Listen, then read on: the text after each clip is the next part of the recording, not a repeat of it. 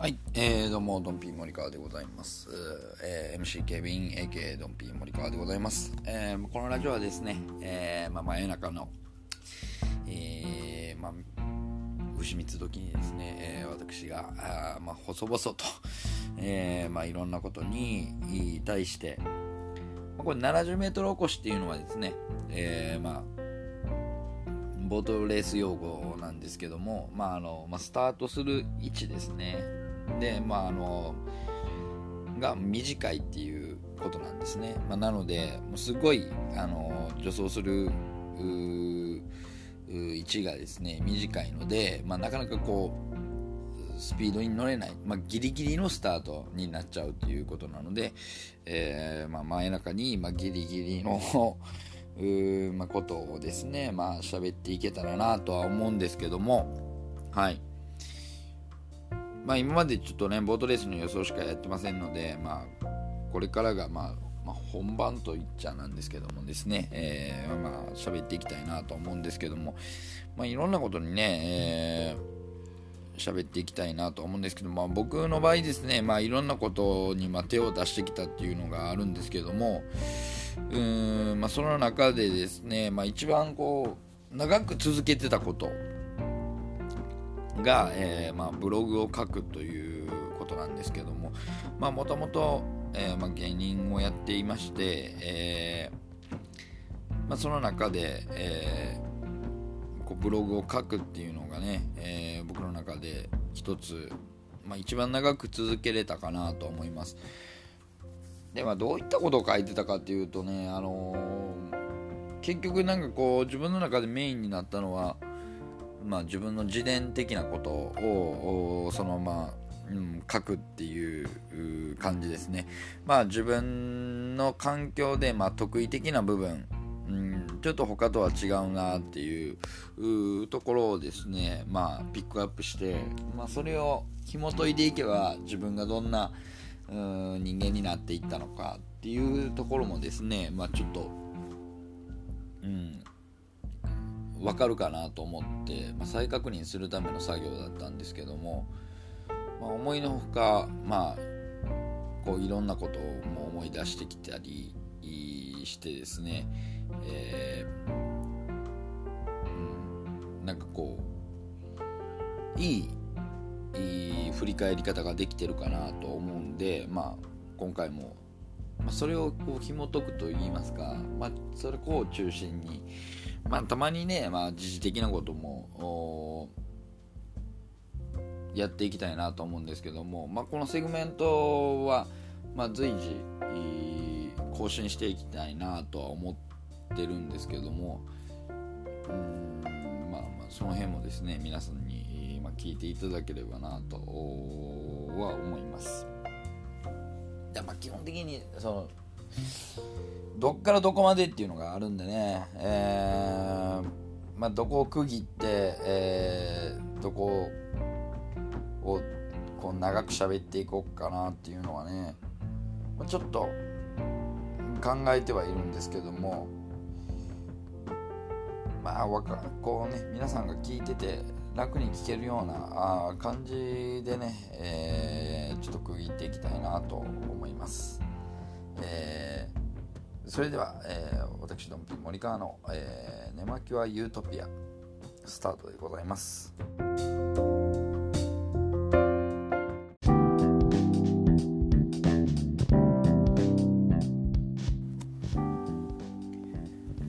はい、えーまあ、寝巻きはユートピアという、まあ、題名でお送りしていきたいなと思うんですけども、まあ、寝巻きはユートピアって何なんだと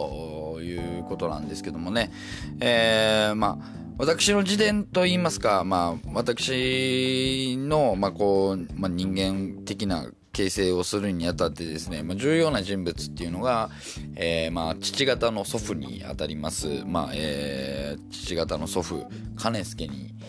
関してのことなんですけども、まああの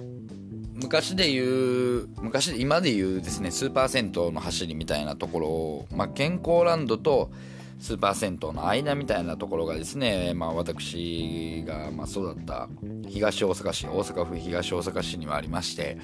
まあ、そこがユートピアっていうんですけどもね、まあ、そこにあの大体皆さんね、行かれた方は分かると思うんですけども上下、えー、セットになっている、まああの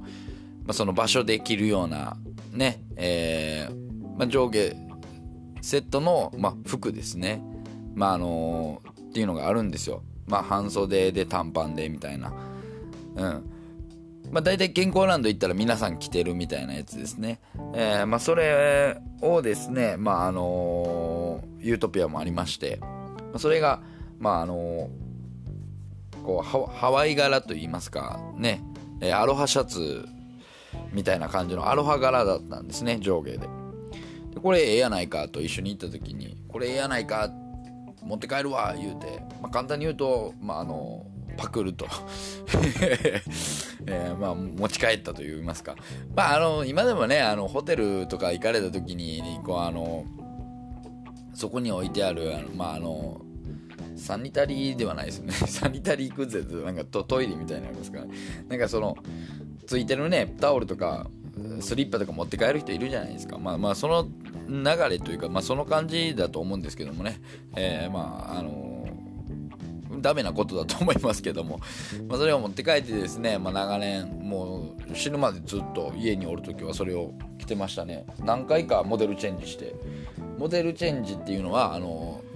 ちょっと汚くなったんで、あのまた行ってくるわって言って新しいのをか、あのもらってくるってもらってくる。まあ許可はないですけどもね、まあ、まあパクってくるっていう。何回かモデルチェンジをしてっていうところがあるんですけども。まあその僕のおじいちゃんである、まあ、金助、えー、が、まあ、この物語に重要な人物といいますかね。まああのまずはですね、まあ、僕があの中学校2年までまあ、おじいちゃんおばあちゃんと一緒に、ま住んでたというか、まあ、今でいう2世帯住宅みたいな感じなんですけども、まあ、一戸建ての家でしたらねあの言うたら1階がおじいちゃんおばあちゃん2階があのとか、まあ、1階でもこう区切りがあっておじいちゃんおばあちゃんが住むスペースで、まあえー、自分の両親と、まあ、自分たちが住むスペースっていうのが分かれてたりすると思うんですね。まあでも基本的にはですね、あのまあ、サザエさんの家を想像していただいたら簡単かなと思うんですけども、まあ、おじいちゃんおばあちゃんが住む部屋があってで、まあ、あの隣の家になるんですかね。あの、まあ、長屋だったんですね。賃貸の。長屋で、えー、まあ1軒ずつ借りてたと。1軒ずつ借りてたんですけどもまあ1回出たり入ったりするのが多分面倒くさかったんでしょうね。おじいちゃんがあの、まあ、これ賃貸だったんですけども、まあ、あの大家さんのあの許可なしにあの、まあ、壁をぶち破って、まあこうまあ、一つの家にするといった。あ、まあ、そういったですねまあまあだいぶ奇て烈なあおじいちゃんだったんですね。えー、まあおじいちゃんの話をしだすとまあ多分まあ、どういった人物だったか一言で言うならばですねまああの僕が小学校の時中学校の時に、まあ、おじいちゃんを見た友達が、うんあの見たお友達で噂が流れたのはうちのおじいちゃんが、まああのまあ、しゃぶを打ってると。まあまあ中学校小学校って覚えたてですからね。そういった言葉しゃぶまあ覚醒剤のことですけどね、まあ、一切そんなことなかったんですけども、まあ、分からないですけどもね。分からないですけどもねっていうか一切そんなことはなかったんですけども。はいえー、まあ、基本的にはなんかちょっとこううんまあ、すぐ感触を起こすみたいな。でも昔のその、まあ、僕今年38になりますけどもその世代の子供の時ってなんか結構やっぱり、まあ、今でもそうなんですかね。こうおじいちゃんおばあちゃんってすぐ感触を起こす人多かったじゃないですか。こうなんかどどなどなりもど怒られると。その何て言うんですか今でこそねこう全然知らんこう怒るとなんかこう問題になったりとかねすっごい目で見られたりしますけど昔は結構あったんですよね。道とか歩いてても全然知らんおっさんとかに、うるさいわとか言われたりね、えー、してたんでなんかこう当たり前というか、まあ、そんな典型的なおじいちゃんだったんですけども、まあ、その兼助、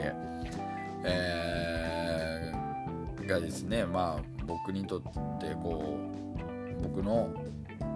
まあ、人格を形成するに大いに影響を与えてるなっていう部分があるんですね。でまあその住むところが、まあ、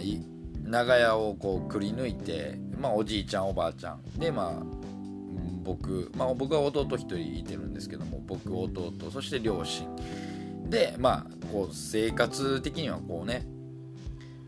一括りですけどもまあ別にあるっていった形なんですよ。でもあの、まあ、僕がもうこう物心ついた時からですね僕がまあ一緒にこう生活を共にしてたのはおじいちゃんおばあちゃんがもう9割ぐらいですね。で、まあ、その時弟は何してたんかなって今考えたらあのー、分からんぐらいなんですけどももうそれぐらいもうおじいちゃんとおばあちゃんと一緒に過ごしていましたね。で、えー、まあ、基本的にまあうちの家族っていうのがまあ父親が、えー、まあ親父がですねまああのこう卸売市場に働いてたので、まあ、すごい、まあ、朝が早いんですね、まあ、大体午前の3時ぐらいですかね。午前3時、まあ、3時前に起きて行ってで、まあ、昼ぐらいに帰ってくると。で、まあ、うちの母親は看護婦をやったので、まあ、あの参勤交代制と。まあだからまあ朝から行って夕方に帰ってくる日もあれば夕方から行って、えー、真夜中に帰ってくるで、えー夕方から行って、えー、泊まりで朝に帰ってくるっていううこの、まあ、参勤制だったんですねなのでえっ、ー、とまあおのずとまああの親が、えー、まあおかんが泊まりの時にまあ親父はこう抜けるんで、まあ、おじいちゃんおばあちゃんと一緒に寝るっていう機会はあったと思うんですけどもそん時だけなんですよ。弟があの一緒に寝るっていうのは。それ以外はね僕僕はもうずっとだから、えー、小学校入るぐらいまでかな。だから7年8年ぐらいはねおじいちゃんおばあちゃんと一緒に寝てたんですよ。でさすがにま小学校入ってってなった時にまあちょっとこうねやっぱり弟もんどういうことなんやみたいな感じもあるんだと思うんですけどでもどういった経緯でねまた親と一緒に寝だしたんかをこう忘れたんですけどもそれがもう基本的だったんでそれが普通と思ってたんですね。おじいちゃんとおばあちゃんと一緒に寝るっていう。であのー、まあ、おじいちゃんは、まああの朝起きると、まあ、ルーティンがあるんですね、まあ、朝起きるのが大体まあ11時ぐらいですかね、まあ、11時ぐらいに起きてで、えーまあ、とりあえず、あのトイレに行くんですね。えー、トイレにタバコを吸いながらトイレに行くんです。でまあもう朝一にね絶対あの台の方するんですけどもこれがねもうタバコの匂いと一緒になってもう臭い臭いんですよ。なななんでかようわかんないです。なんでかようわかんないですけどももうなんかもう臭い臭いんですよもう。それが。もうたまらんたまらんほど臭いんですよ。うん、でまあ僕今ではタバコ吸いますけどもね、えー、その当時はもうタバコの匂い大嫌いでもうその匂いがほんまに嫌いでね、えー、なぜタバコを吸いながら大をするんだと。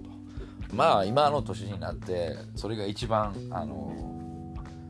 気持ちいいっていうことはね、えー、分かってるんで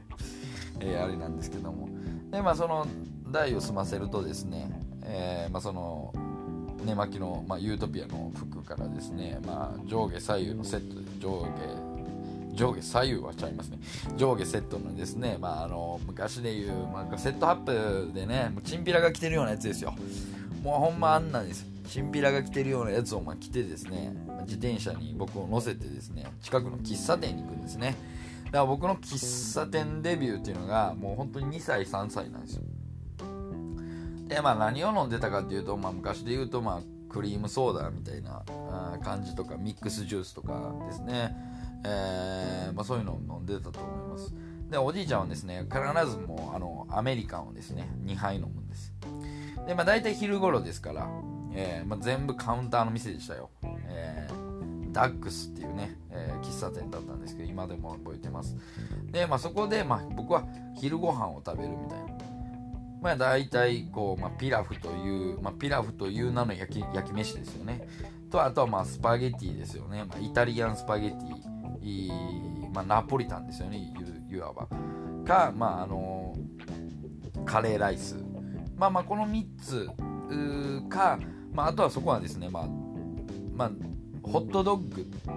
ホットドッグって言ったらあのウインナーが挟まってるじゃないですか。あのまあドッグっていうあの長細いあのパンですね。に、まあ、ウインナー以外をこうなんかいろんなものを乗せてると、まあ、それこそカレーのルーを乗せてカレードッグとか、えー、卵焼きを乗せて卵ドッグですね。で卵は何でか知らないですけど卵焼きドッグと、まあ、ゆで卵をこう輪切りにしてのしてマヨネーズをかけた、あのー、卵ドッグっていうのがあったんですよ、うん、だから卵焼きか、まあ、ゆで卵どっちかを選べるとかね、えー、そういったものがありましてそういうのを、えー、食べてました。結構。だからねもうなんかね喫茶店今でもなんですけどもうこれがまあ第一つですよね。一つ目、えー、喫茶店が落ち着くのはもうずっとそういう幼少期から喫茶店毎日行ってたっていうところですね。まあそこでですねまあ12時ぐらいですからまああのテレビにはですねあの時代劇がやってるんですね。まあでうちのおじいちゃんはもう時代劇大好きだったんでいつも銭形平次をねそこで、えー、見てまして。えー、まあ、杉良太郎のかっこよさの何たるかっていうのをですね、まあ、おじいちゃんからこう解かれてたんですけども、えー、まあ、だから今でこそ杉良太郎を見たらあって、えー、なるというですね、うん、だからもう僕の1つ目の、まあ、セブンルールみたいな 感じっていうかね、えー、なりますけど、まあ、1つ目はですね、まあ、喫茶店が大好きな理由として、うん、あのまあ、そのおじいちゃんのこうですねおじいちゃんにこう仕込まれたというかですねまあ毎日連れて行かれたんでだから今もだからこう外資系のカフェとかあんまりあんまり行かないです。基本的には純喫茶ばっかり行ってましたね。でまあその住む住むところで自分のこう肌に合うあの喫茶店を探す。スポーツ新聞を読む。週刊誌を読む。という習慣がですねもうやっぱり続きましたね。うん。それを作られたのはやっぱりそのね、えー、カネスケに連れてかれた喫茶店、がまあ一番なんじゃないかなと思います。はいまあ、第1章は、まあ、喫茶店ということで、えー、まあ、第2章に続くと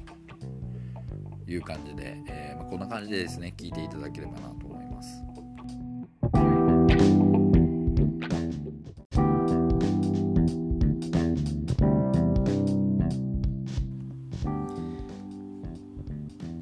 えー、それではですね、まあ、第2章なんですけども、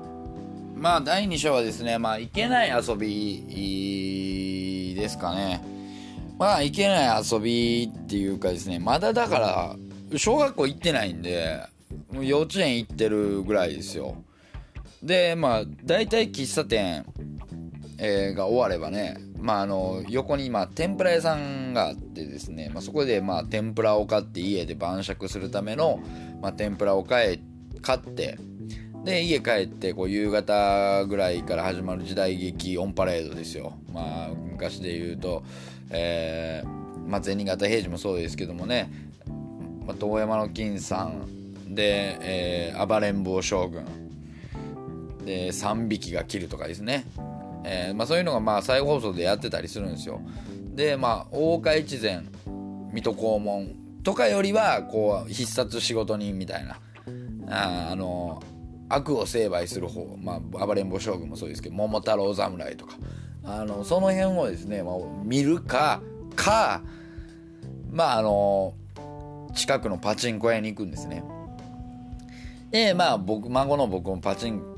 あのそのまま自転車の後ろに乗してですね、えー、パチンコ屋に行くんです。で、まあ、自分はパチンコを打ちますよね。で、まあ、隣に僕を座らせてですね、えー、金を入れてですねこうやってあのレバーをこうやって回したら弾がこう出るからでこうちょうどええところがあるからそこでずっと止めとけっていうね。なので止め打ちを覚えたのは僕3歳ぐらいです。はい。でももう嫌だったんですよ。えー、なんでかっていうとやっぱりタバコが嫌いだったんですよ。うん、タバコの匂いが嫌いで、あの、しかもパチンコ店独特のね、あの、なんか、なんて言いますか、あの、なんこ独特の匂い。も入ったらね、分かりますけども。うん、まあそんなんが、こう、分かるような年頃じゃなかったんでね、やっぱり3歳、4歳で止め打ちをさせられて、え、で、しかもそれがなくなったらですね、あの、下にあの、弾が落ちてるからそれを拾っていけと。拾えと言われるんです。で、まあ、拾うんです。ほんなら、まあ、店員は絶対来ますから。はい。で、店員がね、すいません、お客さん、こんなことされてはもう困るんですよ、っていうね、あのー、もう、こんなことされては困る、困ぐらいから、困ぐらいでもう食い気味にですよ、まあ、じゃあしょら、まあ、うざいなもん、っていう、汚い、もう本当に河内弁を使う、もうおじいちゃんで、でもうなんかそれがねやっぱり子供心に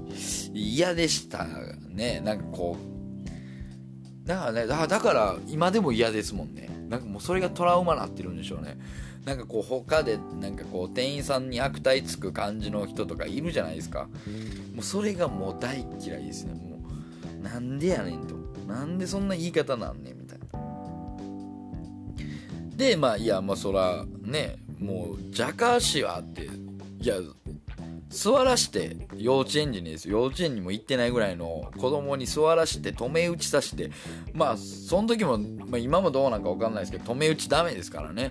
止めて打たないでくださいみたいな感じですから止め打ちもダメ。ね。しかも売ってんのが幼稚園。しかも弾なくなったら弾を拾いに行く。うん、それをね、ジャガーシュワで肯定させようっていうのはね、もう無理難題があるっていう感じなんですよ。だいぶ無理があるなと思うんですけども。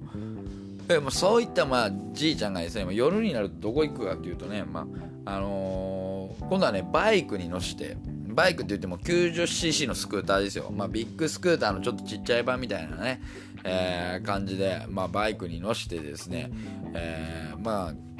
市内の方に向かうんですね。えー、市内といっても下町のところにですねもともとそっちに、あのー、おじいちゃんのこう兄弟が住んでたっていうこともありまして、まあ、大体藤井寺市とあの松原市と、まあ、大阪市内で言うたら、まあえー、あそこはどこになるのかな、えー、長井らへん住吉区になるんですかね。住吉区だと思うんですけどもあっちの方に行くんですよでどこ行くかって言ったら、まあ、行きつけのスナックなんですよで、まあ、基本的に、もう時代背景がもう昭和60年ぐらいですから、ね、えー、もう言っちゃいますけども、ガンガン飲酒運転はあしてましたよ、多分。普通にビール飲んで、で、まあ、しかも事故ったりしてましたんでね、おじいちゃんは。一回死にかけてますからね、あのー、あのー、バイクで転んで、えー、死にかけてるんですけども、トラックにひかれてですね、トラックと正面衝突かなんかで、それでも生きてたなんかケロッとしてたんでね、えー、すごいなと思いますけどもね、えー、まあ、基本的にそのバイクで、まあ、あのスナックに行くんですね。で連れて行かれるんですよ僕。で、えー、まあこうスナックのカウンターで飲む。でえー、まあ、ケンちゃんと言われてたんですよ。金助っていう字がですね、まあ、あのあの男女兼用の兼にであの佐藤の差ですね。佐藤の差っていうかあの佐藤君とかの人弁に左ででそれで金助っていうまあダイバーって字なんですけども。なのでまあその金をですね、まあ、ケンちゃんケンちゃんって、えー、言われてたんですけども。ケンちゃんその僕ねそのその時3歳4歳ですけどめっちゃ鮮明に覚えてるんですよね。もうケンちゃんそん何お孫さんみたいな。で当時そのカウンターレディで19歳の人が働いてたんですね。で、えー、もうその時からもうねもうもう変な癖ついてたんでしょうね多分。もうめっちゃその人がすごい綺麗やなっていう。なんかこうもう3歳4歳でデレデレしてたっていう、うもう女の人が好きだったんですね。はい。もまあ、それがもう本当間違いだなとは思うんですけどもね、えー、でなんかこう歌えやって歌えやってなるんですね。まだあの昔のレーザーディスクですよ。レーザーディスクを入れてですね一曲一曲やってた時にですね、まあ、僕が初めてこう歌を歌った時が、まあ、デビューがですね、えー、まああの相手は19歳のそのカウンターガールの方とですねあの、まあ、ロンリー・チャップリン。をまあ歌ったわけなんですけどもね、えーまあ、19歳ですから、えーまあ、大体15ぐらい上なんですよね。15ぐらい上って感じで考えれば今で言うと53歳。全然いけるんですよ。だから まあ僕全然そんな年上いけるんですけども。だからもうその時からかって思いますよねその時から年上の方が好きだったんでしょうね本当に。まあ、その時で言えば19とかねもう30歳ぐらいの方とかにねだいぶなんかこうドキドキしたりしてたんで。うんそういったもう性的思考とかなんですかその女性のタイプとか。でまあ要はまあこう今に通じりますけども、まあ、ギャンブルを仕事にするっていうギャンブルを覚えるっていうところで言うとですねもう全部ですねこのもうカネスケの影響なんですね。はい。で唯一と言っていいところは僕はちょっとお酒をまあたしなめないお酒を飲めないんですよ。なのでまあその自分から自発的にそういったあのあの飲み屋さんっていうところに行くことはないんですけどもでもなんかこう女性と歌を歌うっていうことはですねやっぱり、えー、まあ、好きな類に入ってるんで、まあ、やっぱりそんなとこからこう何て言いますか形成されてたんだなって思うとですね、えー、まあ、なかなかあの恥ずかしいなっていう 部分がですね、えー、ま、めちゃくちゃ強いんですけども、まあ、そういった、まああのまあ、いけない遊びですねっていうのを、まあ、もう早めに仕込まれるということです。まあ、しかもですね、まあ、その時はまだ幼稚園ですから、まあ、いろんなことにまだまだ分かんないですよ。ただ、これが思春期にですね、あの入ってきましたら、まあ、まあ、とんでもないもんも、まあ、こう出てくるというところでえー、まあ、その話はあのまたあの後日ということでですね、えー、今日はですね、えー、いけない遊び寝巻きをゆとびはいけない遊びのお話でした。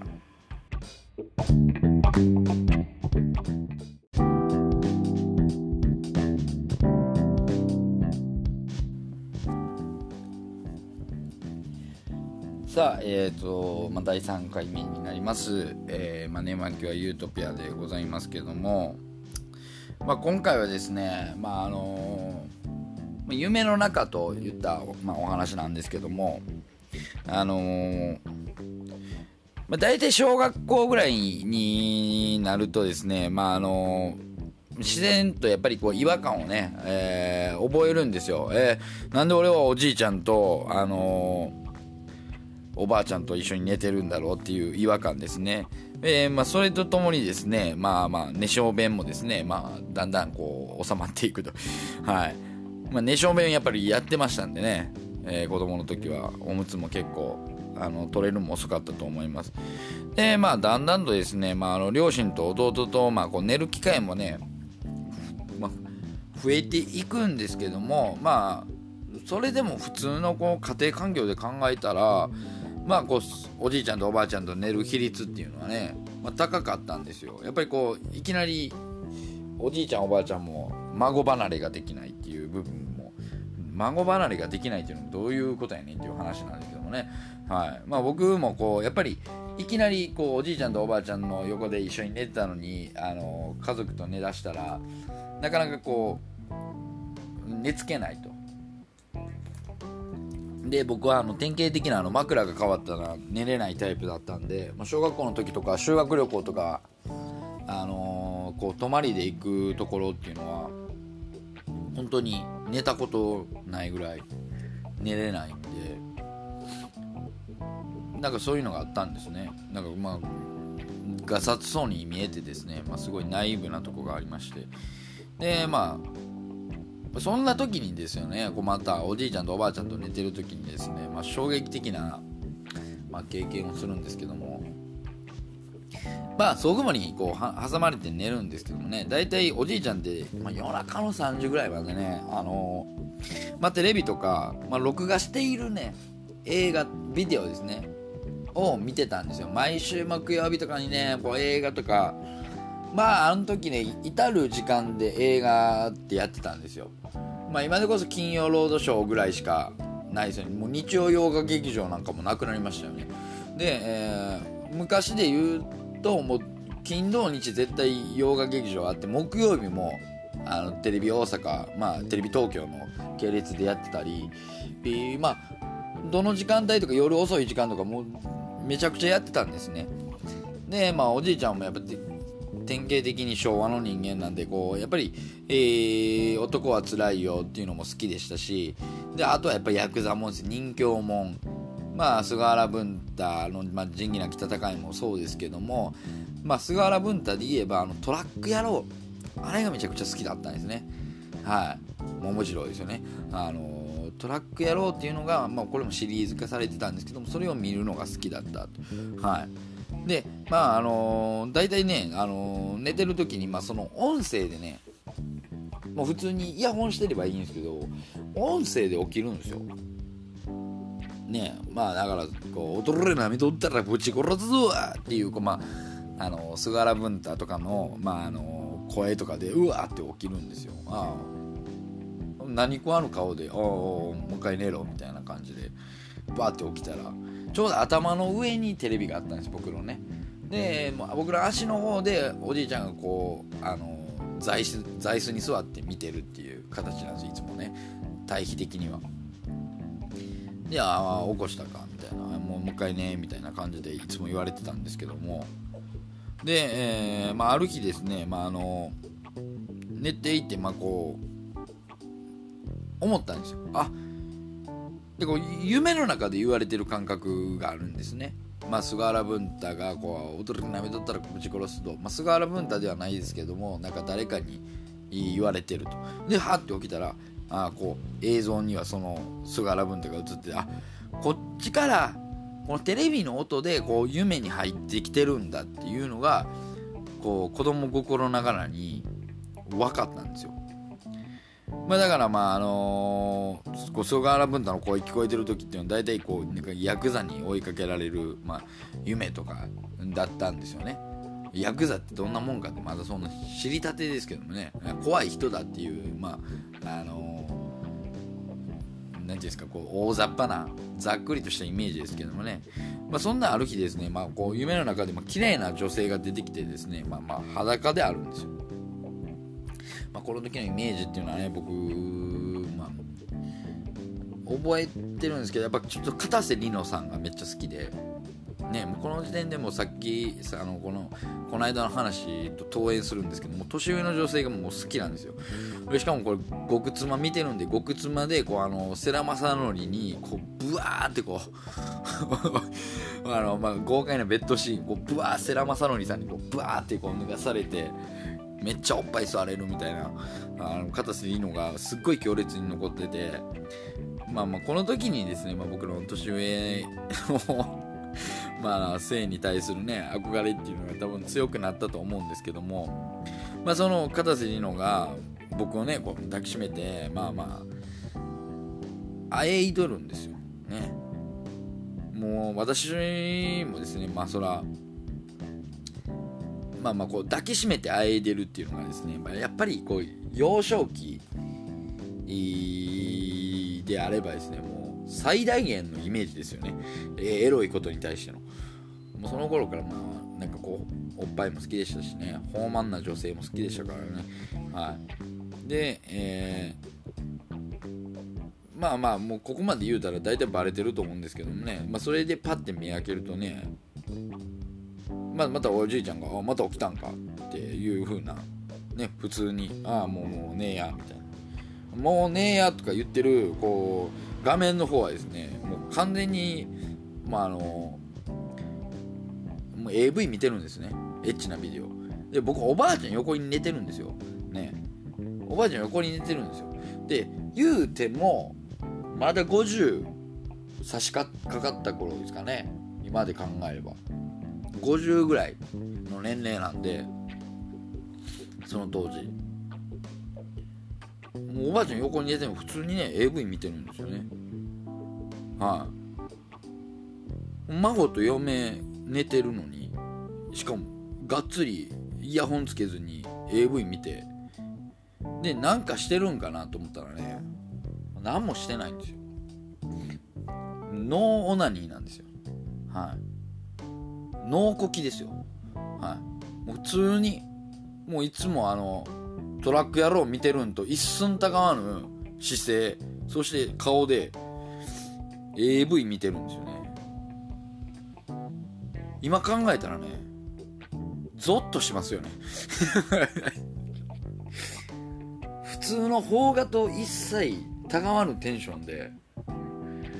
AV を見てるんですよ。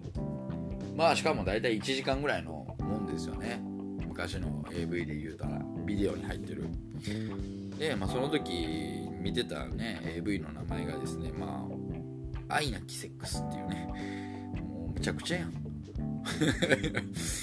まあまあそのねまあ本当の意味を知るのはですねまあまあずっとずっと先の話なんですけども。まあそんなこともあってですねああこれはもうまずいと。まあ親もだんだん薄々気づいたんでしょうね。これはまずいと。いった形で、まあ、だんだんとこうおじいちゃんおばあちゃんの、まあ、元から去るというかですねまあまああの元あるべき姿にこう戻っていくと。いって、まあ、僕の小学校時代が始まっていくと。いった形でございます。